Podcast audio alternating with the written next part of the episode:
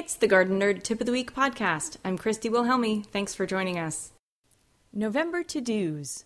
Now that the weather has cooled down, gardeners in warm winter climates can plant cool weather crops. Thank God.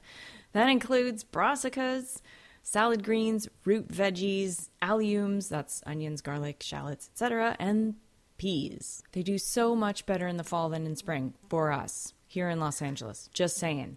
For those closing down the garden for winter, make a compost pile with this year's crop debris and fallen leaves.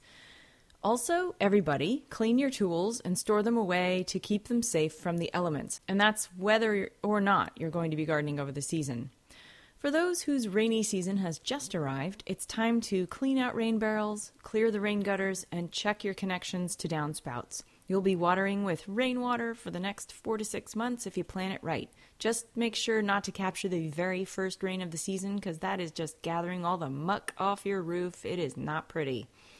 Also, check any tarps or coverings that you use to cover equipment or supplies for holes that may have developed over summer. Plastic photo degrades so it gets brittle and starts to fall apart. Replace plastic tarps regularly to prevent disintegration in the garden, otherwise, you'll have tiny plastic bits all over the place if you don't.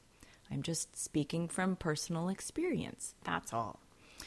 All right, put down a thick layer of mulch to prevent weeds once the rain comes. And last but not least, jot down notes about last season's successes and setbacks. Record your planting dates for fall crops and mark your calendars to anticipate the coming of harvest. For more information about growing your fall garden, visit gardennerd.com. And while you're there, if you need any help learning how to compost, sign up for our fall composting workshop this Saturday, November 4th.